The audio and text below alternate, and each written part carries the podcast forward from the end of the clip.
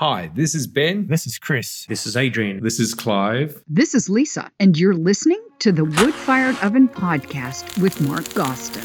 Welcome to season two of the Wood Fired Oven Podcast. I am super excited to be launching season two soon on the 1st of August 2022. That's when it's all going to launch. I thought today, though, I'd give you a little sneak peek at some of the guests that I will be chatting to uh, during this season. The first interview up. In fact, the first main episode of season two is a sit down interview with Ben Guilford from the Melbourne Firebrick Company down in, well, Melbourne, Australia. A few weeks ago, I had the great privilege of sitting down with Ben at his factory and having a wide ranging discussion with him about his business. It was a wonderful chat, and I'm very grateful that Ben took the time out to have a chat with me. Take a little listen to a snippet of the interview coming up on the next episode of the Wood Fired Oven podcast with Ben Guilford.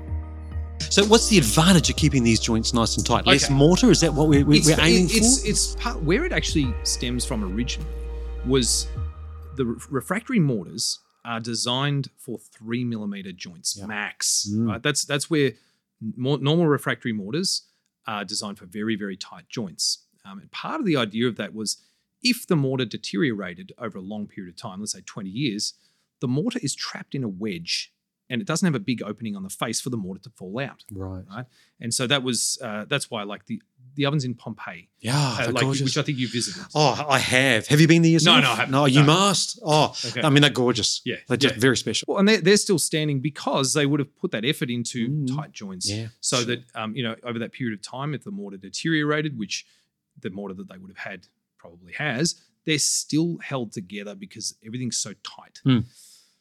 Um, what we've done, we technically, this is interesting. I haven't really talked about this with many people, but we don't need to do tight joints anymore. The mortar that I've developed it took me 12 months of testing to create a refractory mortar that can we can have in a 75 mil wide joint. Really? Three, inch. Yeah, yeah, we could do a three That's inch. joint. huge. It's massive. Wow. So so it's so we don't actually have to do tight joints anymore, but they're pretty. They look great. They look really nice, Oh, and, and there's do. something. Wow, that's there- amazing. there's something. It's very. It's attractive. Yeah. When you look inside of them, joints Oh. are all nice and tight. The other thing though is if you're uh, a lot of your your listeners may not have laid brick, and I'd never laid. I hadn't before laid brick started, before. right? No, first time. if you're trying to lay bricks with a mortar bed, so let's say you're after like a three eighths or ten millimeter bed, um, it's actually quite hard Mm. um, because the brick wants to. It's soft. More, you've got to get the consistency of the mortar perfect. The brick wants to move around on you.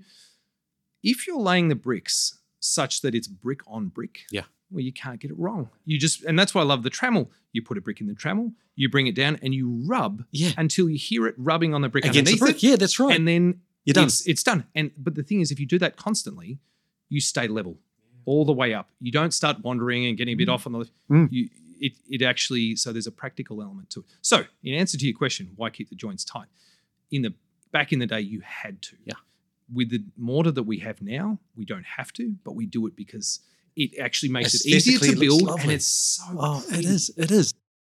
I have to say, I learned an awful lot from sitting down with uh, Ben. So stay tuned for the next episode of the Wood Fired Oven podcast, where you can hear the full episode interview uh, with Ben. Another lovely fella in the Wood Fired Oven community is Chris Vozo.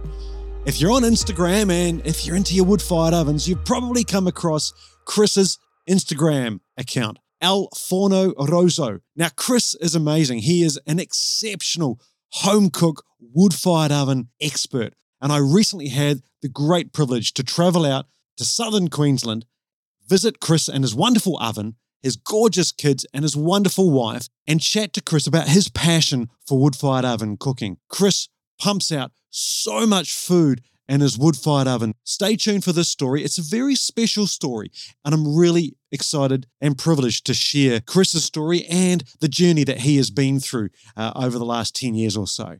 Stay tuned for that. Here's a little snippet for you.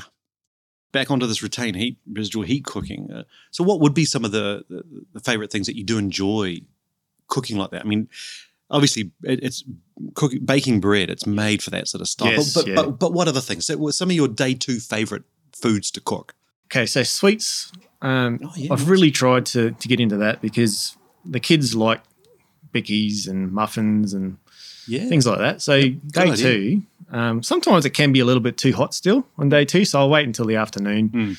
maybe night time when it's down to 190, 180. Yeah, that's a great temp Yeah. for baking those goodies. Yeah. Yeah. So Julie and I we'll, we'll make them at night time usually because that gives us the first pick. Yeah.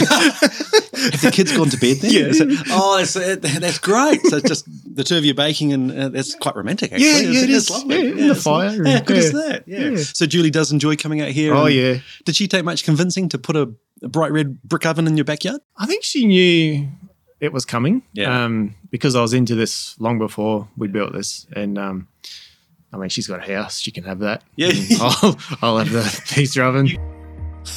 Pretty hard to miss a huge bright red D105 turning up in your backyard. Uh, I really appreciate spending a wonderful afternoon uh, with you and your wonderful family, Chris. Really excited to publish this episode soon on season two of the Wood Fired Oven podcast. If you're enjoying this episode, I'd like to invite you to head on over to Facebook and join my Wood Fired Oven Chronicles Facebook group.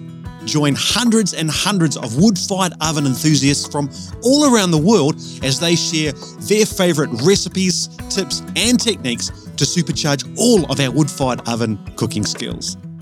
Head on over to Instagram as well, marks underscore wood-fired oven for more information on this podcast.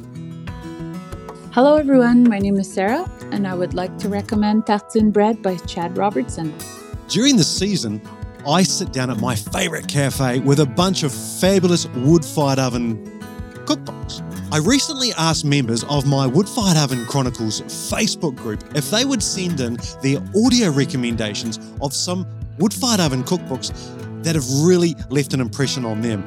I was inundated with some amazing recommendations from you wonderful fine folks out there.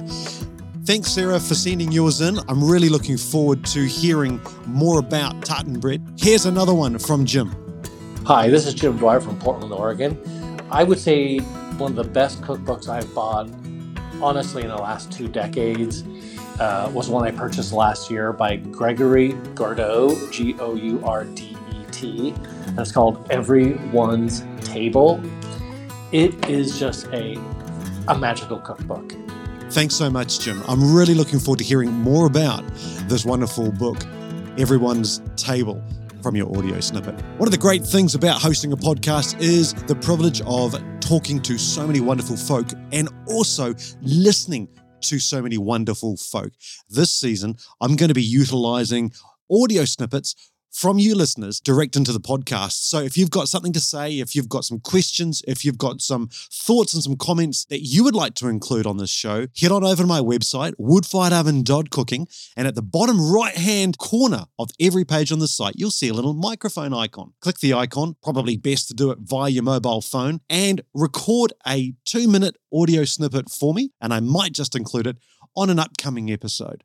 So it's been a really busy few months whipping around the country, interviewing some really fine folk, and putting together these episodes for season two. It's going to be quite a long season. The difference with season one is that this year, the episodes are going to drop every two weeks, every fortnight. Well, that's the plan, unless my work gets in the way. Every two weeks will be a fresh episode for the Wood Fired Oven podcast. So stay tuned. If you're not already, consider following or subscribing to the podcast in your favorite app. I really look forward to dropping the next main episode for season two, the interview with Ben Guilford from the Melbourne Firebrick Company on the 1st of August 2022. So stay tuned for that. And in the meantime, stay safe, have fun, and go cook with fire. If you've enjoyed this episode, please make sure you follow the Wood Fired Oven podcast in Apple Podcasts, Spotify, or your favorite podcasting app. Please consider posting a review on Apple Podcasts, as this really helps the show. Don't forget to check out woodfiredoven.cooking for more tips, tricks, and advice on cooking with fire.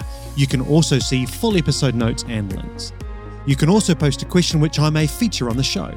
I'm also on Instagram, Twitter, and Facebook, so head over to your favorite social platform and get in touch. Thanks again for listening. Catch you next time.